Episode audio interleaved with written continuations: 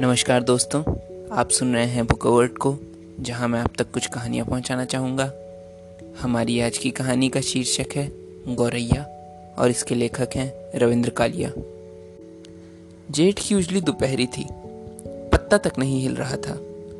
लू के थपेड़े घने पेड़ों के बावजूद बदन पर आग की लपटों की तरह लपलपा रहे थे।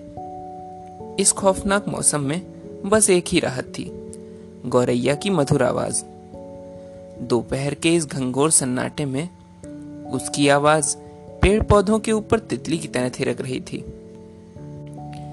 इस आवाज़ के सम्मोहन में ही मैं बाहर बगिया में निकल आया था और पेड़ के नीचे पड़ी खटिया पर पसर गया था। गौरैया चुप हो जाती तो लगता पूरी कायनात धू धू जल रही है। अभी सब कुछ जलकर राख हो जाएगा। गौरैया बोलती तो लगता अभी प्रलय बहुत दूर है। पृथ्वी पर जीवन के चिन्ह बाकी हैं। लगातार एक जिज्ञासा हो रही थी कि क्या कर रही है यह गौरैया। पृथ्वी के अन्य प्राणियों की तरह थोड़ी देर सुस्ता क्यों नहीं लेती? मैं उसकी आवाज़ को लिपिबद्ध भी करना चाहता था, मगर वर्णमाला में उपयुक्त वर्ण नहीं मिल रहे थे। काफ़ी देर तक इस उधेड़ बुन में लगा रहा। जब कोई नतीजा नहीं निकला तो मैंने यह कोशिश छोड़ दी। और सीधा साधा सरलीकरण स्वीकार कर लिया कि गौरैया हर हर महादेव कह रही है, गायत्री मंत्र का पाठ कर रही है, वेद की किसी ऋचा को याद कर रही है। नहीं, यह सरासर बकवास है। यह तुम्हारे भीतर का हिंदू बोल रहा है। दरअसल गौरैया कह रही है, अल्लाह अकबर, नाराय तकबीर। अल्लाह अल्लाह की रट लगाए हुए है गौरैया। नहीं, चिड़िया कह रही है वाह गुरु जी का खालसा, वाह गुरु जी की फतेह। खालिस्तान की मांग कर रही है ये गौरैया। ये सब गुमराह करने वाली बातें हैं। वास्तव में वह अपने प्रेमी को पुकार रही है। थक गई है उसे बूटे बूटे और पत्ते पत्ते पर खोजकर। अब निराश होकर इसी पेड़ की किसी शाख पर बैठी है और उसे पुकार रही है। मालूम नहीं कुछ खाया है कि नहीं। कहीं भूखी तो नहीं है ये गौरैया? कहीं आरक्षण के प्रश्न पर अनशन पर तो नहीं बैठ गई? जानना ज़रूरी है कि कहीं आत्महत्या का निश्चय तो नहीं कर बैठी। उड़ते उड़ते कहीं से घल्लू घारा का नाम तो नहीं सुनाई। जब इंसानों के दिल में तरह तरह की खुराफाते जन्म ले रही हूँ तो ये पेड़ पौधे जीव जंतु उससे कैसे निरपेक्ष रह सकते हैं? ये भी तो उसी वातावरण के अंग हैं, जहाँ लू से भी तेज चिलचिला रही है सांप्रदायिकता। दुकानों मकानों की छतों पर छोटी छोटी पताकाओं के रूप में फहरा रही है सांप्रदायिकता। इश्तिहारों की शक्ल में दीवारों पर चस्पा कर दी गई है सांप्रदायिकता। इस जहरीले माहौल में यह नन्ही सी गौरैया कैसे बेदाग रह सकती है? मगर इसकी आवाज़ सुनकर आभास होता है कि वह भी इस संक्रमण से मुक्त है। थोड़ी देर तक गौरैया की आवाज़ सुनाई नहीं दी। अचानक मेरी नज़र खपरेल पर गई। तो मैंने देखा, गौरैया खपरेल के नीचे बल्ली पर बैठी है। न जाने कब से वह एक नन्हा सा घोंसला बनाने में व्यस्त थी। इस वक्त भी उसकी चोंच में सूखी घास का एक तिनका था। घास नहीं, यह रामशिला है। यह घोंसला नहीं, राम मंदिर के निर्माण में संलग्न है। सिया राम में सब जग जानी। अचानक मस्जिद से आजान के स्वर उठे तो मेरा ध्यान भंग हुआ। मैं भी जुनून में क्या क्या सोचता चला जा रहा था। मुझे याद आया, इस इमारत के ठीक पीछे मस्जिद है और सामने पीपल के पेड़ के नीचे हनुमान जी का मंदिर। इस समय जहाँ मैं बैठा था, वहाँ से सामने देखने पर मंदिर का कलश और पीछे देखने पर मस्जिद का गुंबद दिखाई देता है। अगर मैं पूरब की तरफ़ मुँह करके बैठ जाऊँ तो कह सकता हूँ, बाएँ मंदिर है और दाएँ मस्जिद। बीच में मेरा घर है। गौरैया ने भी बहुत समझदारी का परिचय देते हुए ठीक मंदिर और मस्जिद के बीच अपने नीड़ के लिए स्थान चुना था। वरना कौन रोक सकता था इसे? मंदिर के किसी झरोखे अथवा मस्जिद के किसी वातायन में अपने लिए छह इंच जगह का जुगाड़ करने से। मगर नहीं, गौरैया धर्म के पछड़े में नहीं पड़ना चाहती। मैं देर तक उसे नीड़ निर्माण के कार्य में संलग्न देखता रहा। वह तिनके खोज कर लौटती, कुछ देर सुस्ताती। दो एक बार अपनी कोयल जैसी सुरीली कूक से सन्नाटा तोड़कर ईट गारा की तलाश में फिर गायब हो जाती। क्यों बना रही है वह अपने लिए एक सुंदर नीण अभी तक कहाँ रह रही थी? अपनी सुहाग की सेज तैयार कर रही है, अथवा प्रसूति गृह का निर्माण? अनेक प्रश्न मन में उठ रहे थे। अगले दिन सुबह देखा उसका घोंसला बनकर तैयार था। अब वह बकायदा इस घर की सदस्य हो गई थी। अब उसका पता भी वही था जो मेरा पता था। वह बेखटके अपने प्रेमी से पत्राचार कर सकती थी, अपना राशन कार्ड बनवा सकती थी, अपना वोट बनवा सकती थी अथवा पहचान पत्र। कुछ ही दिनों में मेरी उससे अच्छी खासी दोस्ती हो गई। एक दिन तो रोशनदान पर आ बैठी। और मुझे जवाब तलब कर लिया, आज बाहर क्यों नहीं आए? मेरे सामने बैठकर सिगरेट क्यों नहीं फूके? अच्छा बाबा, आता हूँ। तुम राग शुरू करो, मैं आता हूँ, मैंने कहा। दरअसल, उससे दोस्ती होने के बाद मेरा समय अच्छा बीत रहा था। अपनी एक सप्ताह की मित्रता में ही उसने मुझे राग भैरवी से लेकर राग जय जयवंती तक सुना डाले। मैंने महसूस किया इसकी आवारागर्दी कुछ कम हो गई है। हमेशा अपने नील में नज़र आती। एक दिन सुबह तो मैं खुशी से पागल हो गया। जब मैंने देखा, उसके अगल बगल दो नन्ही गौरैया और बैठी हैं। घर में उत्सव हो गया। नए सदस्यों का गर्मजोशी से स्वागत हुआ। घर जैसे सोहर गाने लगा। गौरैया के बच्चे पूरे परिवार के सदस्यों के संरक्षण में पलने लगे। उनकी छोटी से छोटी हरकत पर चर्चा होती। एक दिन पता चला, गौरैया सुबह से गायब है और बच्चे अकेले पड़े हैं। दोपहर को बाहर गया तो देखा, गौरैया अभी तक नहीं लौटी थी। दोनों बच्चे टुकुर टुकुर मेरी ओर निहार रहे थे, जैसे माँ की शिकायत कर रहे हूँ। मैं उनकी मदद करना चाहता था, मगर समझ नहीं पा रहा था। इस वक्त इन्हें किस चीज़ की ज़रूरत है? शाम हो गई गौरैया नहीं लौटी। मैं चिंतित हो उठा। क्या होगा इन बच्चों का? कौन कराएगा इन्हें भोजन? ये तो अभी उड़ान भी नहीं भर सकते। यह गनीमत थी कि गौरैया ने काफ़ी ऊँचे स्थान पर अपना नीड़ बनाया था, वरना बिल्ली अब तक इन्हें डकार चुकी होती। मैंने कई बार बिल्ली को इन बच्चों की ओर हसरत भरी निगाहों से ताकते देखा था। बिल्ली थोड़ी देर उछल कूद मचाती थी मगर ये बच्चे उसकी पहुँच के बाहर थे। थक हार कर वह लौट जाती। गौरैया को नहीं आना था, नहीं आई। मैंने रात को भी कई बार टॉर्च जलाकर देखा। दोनों बच्चे चुपचाप अकेले बैठे थे। शायद सोच रहे थे, कहाँ रह गई उनकी माँ? कहीं रास्ता तो नहीं भटक गई? वे कब तक भूखे प्यासे पड़े रहेंगे? कल तक जिस गौरैया पर मुझे लाड़ आ रहा था आज मैं उससे बेहद नाराज़ था। मैंने उसकी छवि एक ममतामयी माँ के रूप में देखी थी।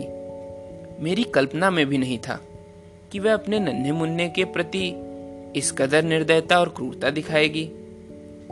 इस समय मैं इतने क्रोध में था कि वह सामने पड़ जाती तो एक दो झापड़ रसीद कर देता। ढाड़स बनाने के लिए मैंने बच्चों को पुकारा। अंधेरे में पुचकार सुनकर बच्चों ने पंख फड़फड़ाए। मैंने घोंसले में लाई चने के कुछ दाने फेंक दिए और आकर खिन्न मन से लेट गया। अब सो जाओ चुपचाप। एक चिड़िया के पीछे पागल हो रहे हो, पत्नी ने कहा। हो सकता है वह बीच में किसी समय बच्चों को खिला पिला गई हो। नहीं, वह आई ही नहीं। बच्चे भूख से निढाल पड़े हैं। मैंने पत्नी को बताया। घोंसले में लाई चने डाल आया हूँ, शायद चुग चुगले जाओ, बोतल से दूध भी पिलाओ। पत्नी ने व्यंग्य से कहा और करवट बदल ली। सब औरतें स्वार्थी होती हैं, गौरैया की तरह। मैंने जल भूनकर जवाब दिया और आँखें मूंद ली। सुबह जब नींद खुली तो मैं आँख मलते हुए घोंसले की तरफ़ लपका। यह देखकर संतोष हुआ कि गौरैया दोनों बच्चों के बीच एक गर्वीली और समझदार माँ की तरह बैठी थी और बारी बारी से दोनों बच्चों की चोच में अपनी चोंच से कुछ खिला रही थी। मैं भी कुर्सी डालकर बैठ गया और देर तक माँ बच्चों का लाड़ प्यार देखता रहा। बच्चों के प्रति आश्वस्त होकर मैं भी अपने काम में व्यस्त हो गया।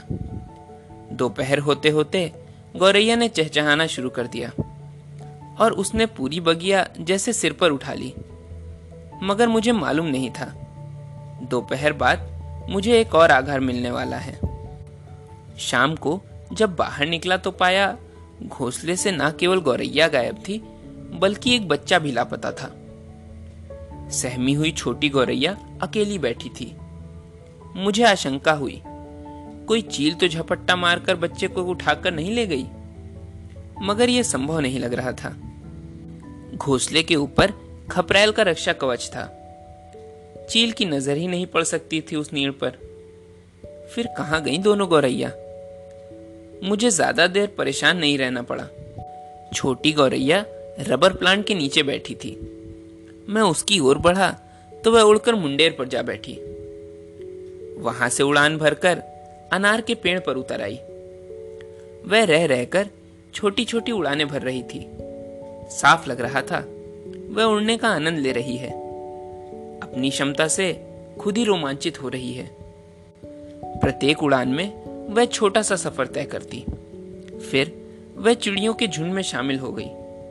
उनके बीच वह राजकुमारी लग रही थी। चिड़िया चुग रही थी और उनके बीच वह गर्दन उठाए बड़ी शान से बैठी थी। जैसे प्रत्येक चिड़िया को उसका संरक्षण प्राप्त हो। तुम भी कुछ चुग लो, तुम्हें क्या चुगना नहीं आता? मैंने कहा। खुद खाओ और अपनी बहन को भी खिलाओ। गौरैया ने मेरी बात की ओर ध्यान नहीं दिया और जाकर घोंसले में स्थापित हो गई। अब दोनों गौरैया सट कर बैठी थी और एक दूसरे की ओर टकटकी लगाकर देख रही थी। बड़ी गौरैया जैसे किसी मूक भाषा में अपनी प्रथम उड़ान का अनुभव बयान कर रही थी। अब वह भला घोंसले में क्यों बैठती? थोड़ी ही देर में वह वहाँ से फिर गायब हो गई। अब माँ बेटी दोनों गायब थी। मैंने बहुत देर तक उनकी प्रतीक्षा की, मगर दोनों का कुछ अता पता नहीं था। आवारा निकल गई। मैंने घोंसले में बैठी गौरैया की तरफ़ देखते हुए कहा, तुम्हारी माँ और बहन दोनों आवारा निकल गई। किसी का डर नहीं रहा उन्हें।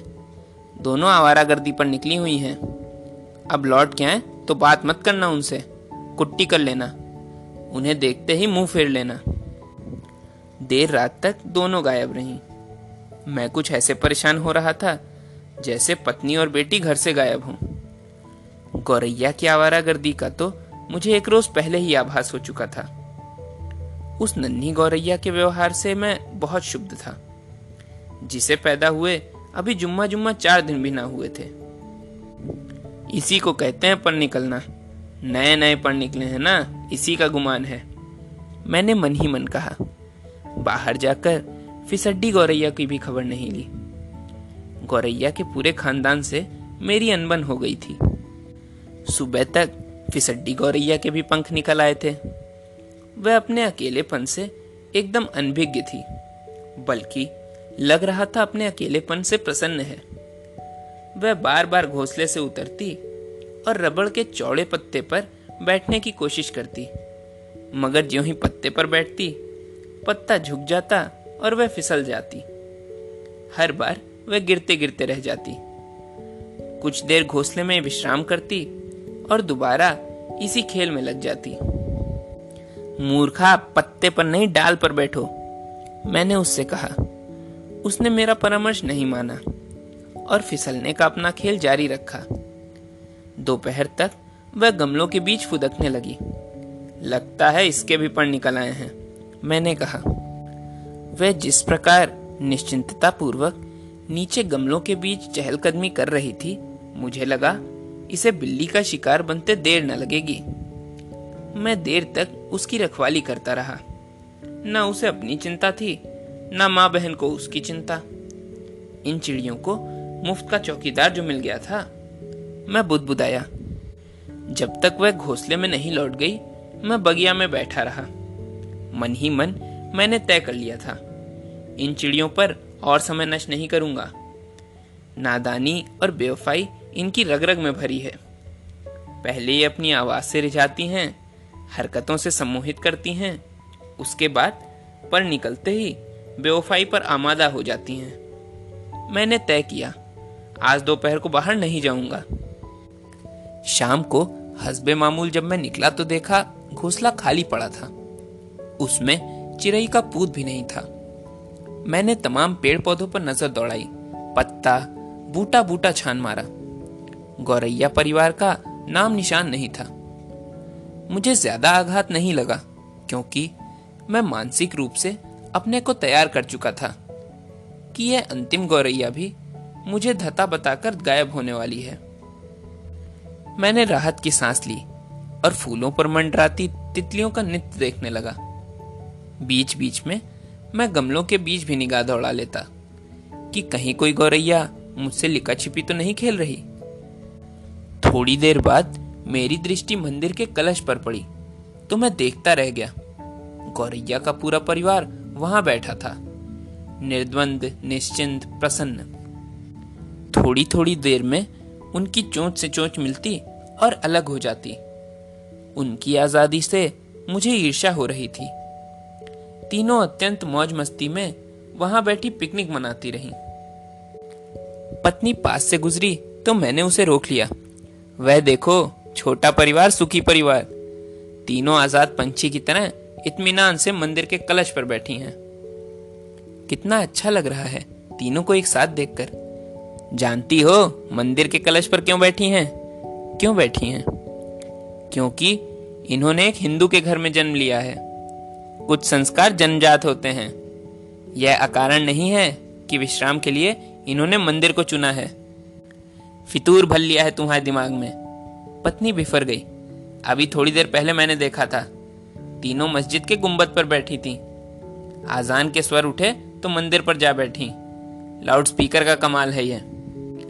मैं निरुत्तर हो गया। मंदिर में आरती शुरू हुई तो तीनों अलग अलग दिशा में उड़ गईं। थोड़ी देर बाद तीनों बगिया में उतर आईं। उस दिन से आज दिन तक उन्होंने घोंसले की तरफ़ मुड़कर भी नहीं देखा था। बहरहाल, गौरैया मुझे भूली नहीं। दिन में एक दो बार बगिया में दिखाई दे जाती कभी एक और कभी तीनों। मैं अक्सर सोचता हूँ, क्या जन्मभूमि का आकर्षण खींच लाता है इन्हें यहाँ? जन्मभूमि नाम से ही मुझे दहशत होने लगी। मगर मुझे विश्वास है, यहाँ फसाद की कोई आशंका नहीं है, क्योंकि यहाँ एक चिड़िया ने जन्म लिया था, भगवान ने नहीं।